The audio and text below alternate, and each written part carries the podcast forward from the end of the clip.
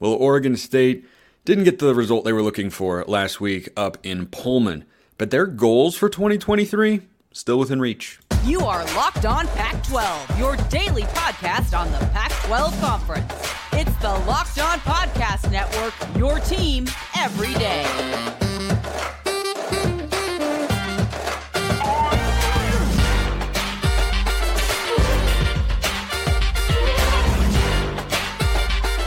Welcome, everybody, to another episode of Locked On Pac-12. I'm your host, Spencer McLaughlin. Thank you so much for making this your first listen or your first view of the day. Part of the Locked On Podcast Network, your team every day, and your number one source to stay up to date with our media rights and soon to be mostly team-free, but until then, beloved and loaded Conference of Champions. Like, comment, subscribe, rate, review, please, and thank you wherever you listen to or watch this show, which today is brought to you by eBay Motors. This episode of Locked On Pac-12, as I said, is brought to you by eBay Motors. A championship team is each player being a perfect fit. Same with your vehicle. So for parts that fit, head to eBay Motors and look for the green check. Stay in the game with eBay Guaranteed Fit. eBayMotors.com. Let's ride like Broncos country, but eBay Guaranteed Fit only available to U.S. customers. Eligible items only. Exclusions apply. Carter Baines, 247 Sports, National Writing Desk, and BeaverBlitz.com. I hope you're doing all right, my man, because I know that was not the Saturday that you and Beavers fandom was hoping for, but here's the optimistic view of it. I thought coming into the year, primary, achievable, not a given, but certainly doable goal, especially with the schedule, number one for Oregon State was get to the Pac-12 championship game. If they beat Utah this Friday in the biggest game of the week in the Pac-12 for the second week in a row, that goal is still within reach. I don't think it's overstating it, though, to say that if they lose, that goal is toast. So I had Oregon State as a 9-3 or 10-2 team in the preseason, and that included a loss at Washington State. I know you picked them to lose at Arizona. Yep, I picked them to beat Washington State and lose to Arizona, and you had that flip-flopped. Yeah, so we both kind of had an idea that there might be a letdown game. And honestly, at this point, I don't even know if you can call Washington State a letdown loss because I think that Cougs team is just really good. We'll see what happens when they hit the road in Pac-12 play, but they have two ranked wins, and Cameron Ward is like a legitimate dark horse Heisman candidate now. So, it's a disappointing loss, but my point being, we came into the year knowing that Oregon State had the potential to lose one of these games, yet we were still talking about them as a Pac-12 title contender. Oregon State's a good enough team to go and beat Utah this week. They're good enough to put a scare into Oregon and or Washington. And I think they're good enough to take care of business against all of the teams that they're going to be favored against. If they do all of that, they will still be in the mix for the Pac-12 championship game when November rolls around. But I mean, man, like you said, if you lose back-to-back games here to start Pac-12 play, I think just with the strength of the conference this year, you're out of it right out of the gate if you go 0-2. Yeah, and Oregon State learned that last year, right? Is they went 0-2, losing to USC and Utah, which is a pretty brutal way to start conference play. And this year at Washington State and then hosting Utah. Again, not the most kind introduction to your league schedule compared to, some other teams. I mean, Oregon gets Colorado and then Stanford. Washington's got Cal and then Arizona. USC's got Arizona State. And I don't even remember. There have been, and they've already played Stanford, of course. So it's tough. It's not the spot the Beavs would like to be in. I think it's the most disadvantageous part of their schedule is the beginning of it. I think Oregon State's capable of beating Utah. And if Cam Rising doesn't play, I think Oregon State is going to beat Utah on Friday night on FS1 because they are at home and because they are playing with their backs up against the wall. But like I said, from a year ago, they started 0-2 and they ended up going 6-1 down the stretch, which was playing some really good football in the way that we know they are capable of. But if you start 0-2, this year is no different than last year. And in fact, I think that it's exacerbated that you have to be 7-2, and then you'll have a chance, if that's your league record, to get into the conference title game. But there's no guarantee there because of tiebreakers and whatnot. And I think you're going to have a bunch of teams at 7-2, and maybe one of, USC, Oregon, Washington get to 8-1, maybe. Yeah, and I think the problem for Oregon State in that scenario is your last two conference games are against Oregon and Washington. The odds of you winning both of those games, I think, are slim. We came into the year saying, like, if Oregon State splits those and wins like a decent amount of their big games going into the year, like, they'll be in a good position. But it depends on who they lose to at the end of the season between those two teams, because if you pencil in like a USC into the championship game, it is going to come down to that tiebreaker for the final spot. I can realistically envision like 4 or 5 teams finishing in a tie for that second spot, just because I think, you have a very clear top half and bottom half of the league right now.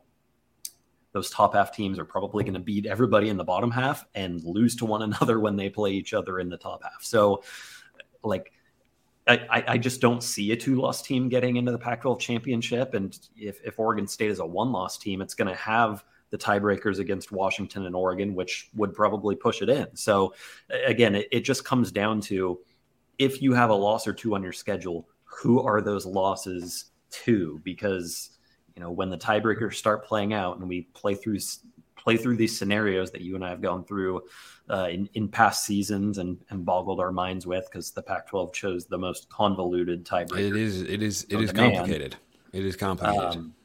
It will get complicated this year in November. And I think the only way that Oregon State is in that conversation really is if they lose to only like a Utah or, like a UCLA. They're going to have to beat those two teams at the end of the season now to have a chance in the tiebreaker, I think. Yeah, and like their schedule works out in their favor overall. Getting UCLA, Washington, and Utah at home is big.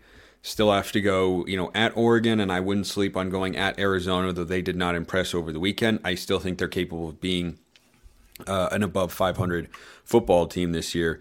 The other thing to think about now, Carter, with Washington State is, as favorable as Oregon State's schedule is, you can readily make the case that Washington State's is even more favorable.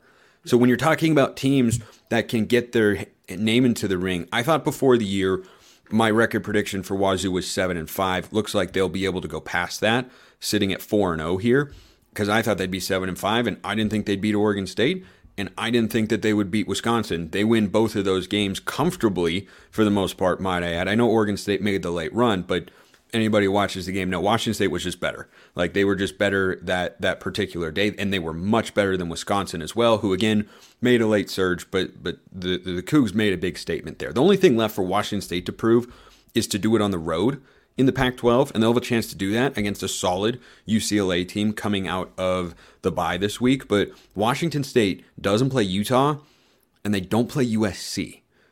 So you miss the two heaviest hitters in the South as a team of the former Pac-12 North.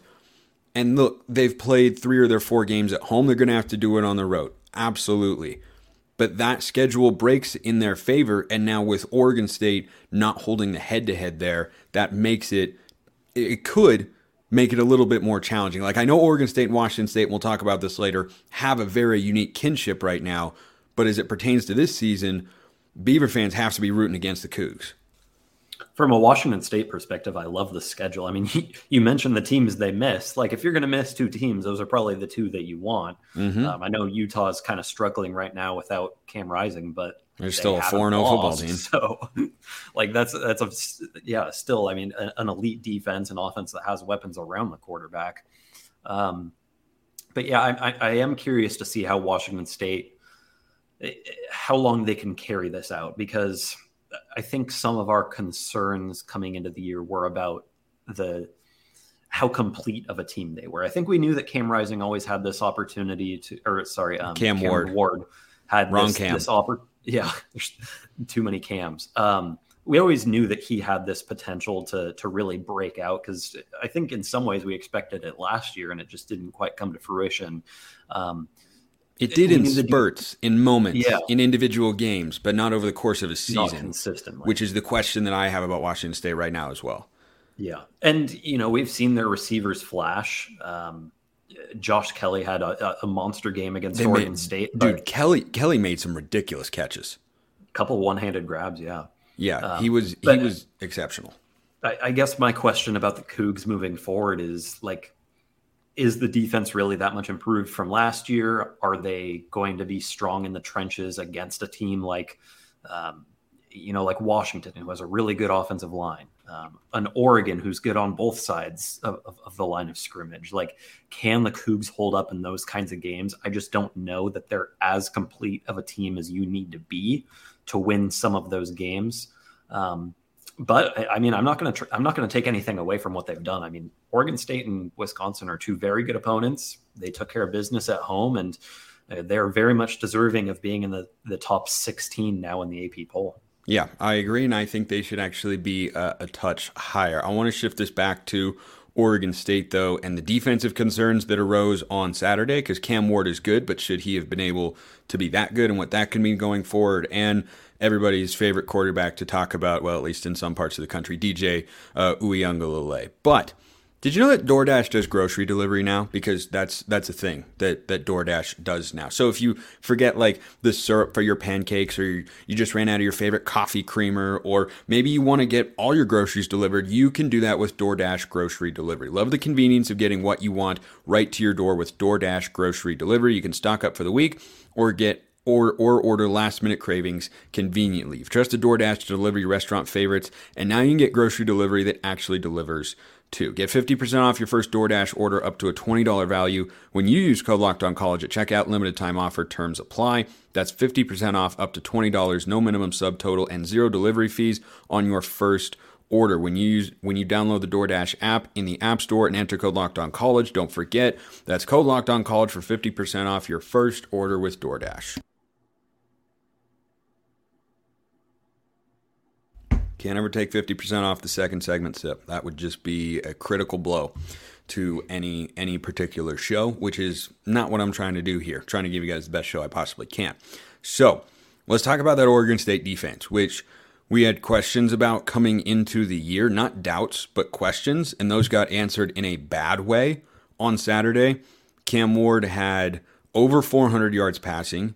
He accounted for 5 total touchdowns and 6 incompletions. And frankly, Carter, at home or on the road, that's just not something the Oregon State defense surrendered a year ago. What's your concern level with the Beavs on that side of the ball right now? We had no reason to believe that kind of performance was coming, though. I mean, the first 3 weeks of the season, Oregon State had given up. I mean, you can kind of throw out the last touchdown at San Jose State and the last touchdown against UC Davis because Oregon State had all their backups in. They gave up 17 to San Jose State, 7 to UC Davis, 9 to San Diego State. And really we're just, I mean, teams couldn't move the ball with any sort of consistency against them. You know, they were relying on chunk plays to even get them across midfield, and, you know, that it wasn't coming with any consistency. So for Washington State to just dismantle that defense like it did from the very jump, I mean, what, it took 50 seconds for Washington State to score, and it was on a huge passing play. Like, and the play before that, by the way, was a quarterback run where Cam Ward had nobody around him, and he was never touched on the play. He just ran out of bounds after 10 yards. Like, it was just an easy moving of the football for the Cougs right out of the gate, and it was certainly not what I expected. Yeah, it looked like a completely different defense than the one that took the field in non-conference play. And you can bring up the schedule factor. Like, yeah, Oregon State didn't play anybody really with a pulse in the first 3 games. You know, they were playing 2 middle-of-the-road Mountain West teams and an FCS opponent. So, like, I suppose it's fair to say that, you know, the defense hadn't really faced anyone of much stature, and, you know, maybe that wasn't really telling of what this group is.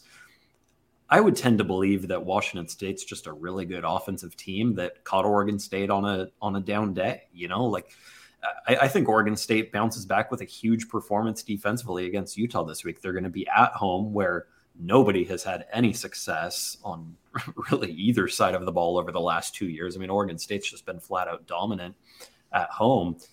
I think it's a big bounce back opportunity, but if they struggle, like, if Utah comes in with a backup quarterback and moves the ball, like sound the alarms, because yeah, I agree. Oregon State to win games in the Pac-12 has to be a complete team, particularly with the way that DJ Uiagalelei has played the last couple of weeks. Oregon State needs that defense to be firing on all cylinders. So this week will be a good litmus test of whether that Washington State performance was an aberration or a harbinger of things to come. Yeah, I agree. And I mean, Cam Ward is fantastic. Don't get me wrong. He is capable of being that sort of guy. And, you know, the question, just to talk about the Cougs for a moment, that I have and that you brought up earlier is, does Washington State have the ability to play like this for 12 games? Because at their peak last year, this is how they played. I mean, Oregon went up there last year and should have lost the football game. And they, you know, Oregon snatched it away at the last moment. But like at their peak, that's what Washington State was last year. But then they would have valleys as well where, you know, they'd go down and play a big team like USC, for instance, on the road.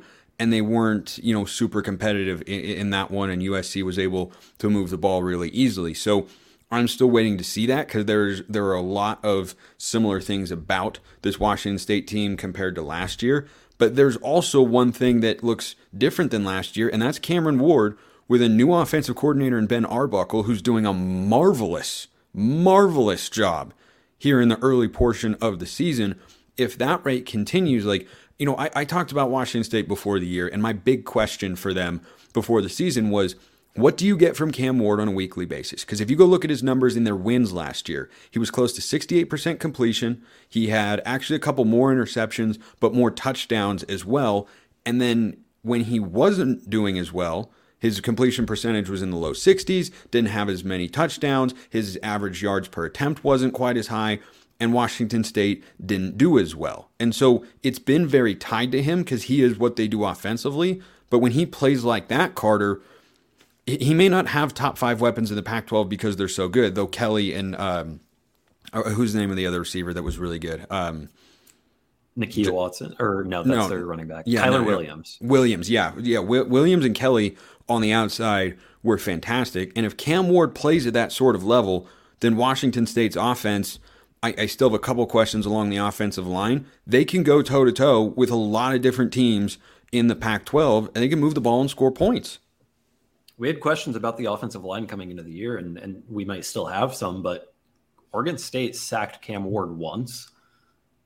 Oregon State's defensive front has, again, like going back to non-conference play, they looked really good. I mean, they were wreaking havoc in the pocket against all of their opponents, and they go up to Pullman, and like they just can't affect Cam Ward to a level where he's having to throw the ball away or taking sacks. Like, I just thought it was a completely dominant performance by that offense against a defense that really everyone in the country said, like, man, this group might just be as good as it was last year. So like if the offensive line plays that way the rest of the year, they're going to answer a lot of questions. And I think Washington State's going to win a lot of games because that offense will not slow down if you can't pressure Cam Ward. Yeah. And, you know, they don't run the ball at a super high clip. But they just have to run it enough. They just have to be like between 3.5 to 4-ish yards a carry, be in the 120-yard range, and that's fine, just enough. Because I asked that about the Cougars' offense going into the game. Like, if you get one-dimensional against Trent Bray, that's not a matchup that I like for you, no matter what your personnel is. But they had enough balance. And Ward, look, he had every throw in the bag available to him on Saturday. But as you talked about, Carter, he had so much time. I mean, the touchdown before the end of the half, that was like a 7-8 second play. And Ward looked like he was playing two-hand touch football at recess, where he took the snap back and he knew, hey, I'm not going to get touched here. And someone might come at me a little bit and I'm just going to make a little juke. Like, he was juking guys, and it looked like he was still having the wherewithal to be looking down the field. And I think that's a credit to Washington State's offensive line. I do also think, given it was their first Power 5 opponent of the season, it raises a question about what Oregon State has got up front defensively. And I think we'll get a great test and a great idea of that this week against Utah, because the Utes have a great offensive line. Yeah, and I mean, Oregon State they have guys on that defensive front. Like Sione Lolohea is, I think, one of the more underrated defensive linemen in the conference. Andrew Chatfield, the transfer from Florida, who came in last year, is really expected to take a step forward this year after what he did in the bowl game against his former team last year. John McCartan back as a veteran guy who's been a disruptor for years. I mean, you go down the list, Oregon State has legitimately good pass rushers. So it was a little surprising to see them struggle against an offensive line that, like you and I mentioned, had some questions entering the year. I think that Oregon State bounces back. Again, I have a hard time believing that the defense really regressed that much. Now, the back end, sure, I think it's fair to raise some questions there. They lost so many starters from last year's team. They're working in a bunch of guys who haven't had these big roles before, and you put them up against a good passing team like Washington State and they struggle. How is that group going to fare against Washington or Oregon, teams that are as good, if not substantially better than Washington State's offense? I think that's more concerning to me than the defensive front. I think Oregon State's still going to be formidable against the run. They're still going to get pressure on quarterbacks, even though they didn't against Washington State. But man, if that secondary has trouble containing receivers like it did last week, I mean, there are a few plays where it's just completely blown coverage too. Like, that will be the biggest problem with this Oregon State defense. Yeah, it would be concerning if you saw the same issues that arose on Saturday against Utah, which does not have anywhere close to the firepower offensively, with Nate Johnson at the helm, especially as Washington State. That would be a concern.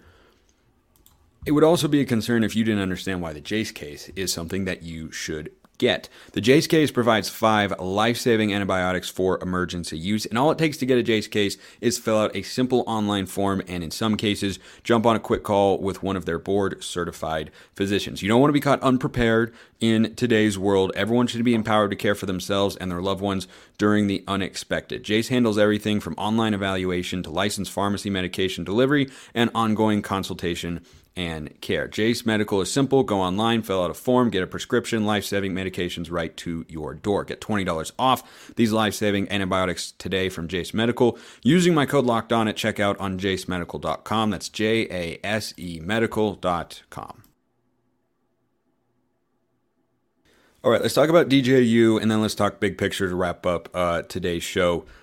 That was not what Oregon State fans had in mind when DJU came in via the transfer portal this offseason for a game like that. It looked a lot more like Clemson's DJU rather than what he's capable of being at Oregon State. And it's really back-to-back weeks, Carter, that he has shown signs of moving in the wrong direction after looking great over the first couple of weeks. What did you see from him, and how do you think Oregon State kind of gets him back on track against probably the best defense in the Pac-12? I saw the same inconsistencies that, like you said, plagued him at Clemson. I mean, short throws that he's chucking 5 feet, or not 5 feet, but I mean, you know, a full foot above a receiver's hands. Like that checkdown pass to Damian Martinez that flew well out of his reach. Like, those are easy passes that he, for whatever reason, just on fourth down. That one. Yeah. The ones that just seemed to fly, and he had a couple miscommunications with receivers where, you know, he throws and there's nobody home. Like, that's the kind of thing that we saw from him at Clemson that we thought would be fixed when he got to Oregon State, and Brian Lindgren kind of tools a scheme around him and, you know, works to his skill set. But then on the flip side, when he makes a play, like, it is a play that only DJU can make. It's one of those pinpoint accurate balls, like 25 yards down the field, that's got a bunch of touch on it that flies right over the linebackers. Like, that's the DJU that Oregon State expects to have, not the Clemson version. And unfortunately, you've seen more of the Clemson version over the last 2 weeks. And, you know, it's tough because I think the Utah game it's not the opponent that you want him to face after struggling like he did. You know, you want a Cal to come in, or an Arizona to come in, a defense that you feel like he can. An Arizona apart. State, a Stanford, a Colorado, even there are a lot more manageable options to be going against after a week like that for a guy who now, frankly, as Oregon State looks to contend, Carter,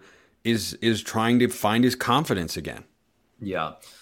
Look, for Oregon State, obviously the run game is a strength, but you're not going to be able to play a one-dimensional style of let's just smash the ball down their throat against Utah. Like, Utah is about as formidable. You never know. I saw one team fail to stop it a year ago at that particular stadium. I don't want to relive the game, but it did happen. Yeah, that is very true. More often than not, it is not a recipe for success. If there's any team that can pull it off, it's Oregon State, but I have a hard time seeing that against Utah. So I agree. If you are going to beat the very good teams on your schedule, DJ has to play at the level that he played against San Jose State, against UC Davis. He cannot throw interceptions. He cannot miss wide open receivers by, putting the ball 5 yards ahead of them in their route. He needs to be more accurate. That's it, plain and simple. I think an inconsistent DJ is enough to beat everyone on their schedule that is not ranked in the top 25, because I think Oregon State's running game and defense is just that good. But if you're going to play against a Washington or an Oregon and have really any hope of winning, DJ has to play at a high level. And that includes, not completing 50% of your passes and not throwing interceptions like he has the last couple of weeks. Yeah, I'm with you on that one. I think the potential's still in there, but Brian Lindgren and Jonathan Smith have to be able to get it out of him, because I've, been on this since way before the season began. If you don't have quality quarterback play in this league, I can't feel confident in you. I thought that would hold back UCLA last week against Utah more than their roster, because I think their rosters are probably, fairly comparable, maybe slight edge to Utah. But guess what? UCLA's roster held up. Quarterback, on the other hand, threw a pick six and they lost the game by 7. I think that the Pac-12 quarterback play is just so good and the teams are so good, it can come down to what you get from your signal callers there. Let's wrap up with a mailbag question, which is always open. YouTube comments, or hit me up on Twitter at @Smoles_55 or at LO_Pac-12. DMs and mentions wide open, whether you agree with my opinion or not. Certainly there are plenty of people in the latter department, but that's okay. 206 Minotaur. All right. Quick mailbag question. If Wazoo and OSU both finish, say, top 20 in the AP this year and do at least respectable in other sports, do you think the Big Ten considers expanding their West Wing even more by adding the Cougs and Bees? I know money talks, but I feel like if the programs speak for themselves, it makes sense more than it doesn't. Big Ten, I'll go first here, Carter. No, the Big Ten will not. The Big 12... they could think about it. I mean, I haven't seen any reported noise about it, but I don't think it's far-fetched to say that if you have a pair of top 20 teams after this year in this loaded Pac-12, that by the end of the year, the Big 12 might say, you know what, let's make this as great a conference as we can. And of course, Oregon State and Washington State would go in a heartbeat. The Big 10 won't do it. The Big 12, I think, might. And it goes beyond just being good on the field. Like, Oregon State and Washington State are probably going to end the year as top 25 teams. Like, I would go on the record with a prediction saying both teams will finish in the top 25. They might be 24 and 25, but I think with the schedules they have and the wins that they already have under their belts, like, it's just hard to see them falling out altogether. The more important thing, and obviously we know that the TV networks drive the bus. Money is the name of the game here. Oregon State is one of the most highly viewed teams in college football right now. They have played on national television, I think, every game except for the UC Davis game. Oregon State has drawn more viewers than USC, UCLA, Washington. All of these big brands in the Pac-12 that are going off to the Big Ten, some of the ones that are going off to the Big 12, Oregon State is blowing them out of the water in viewership. And, the Sunday game week 1 certainly helps.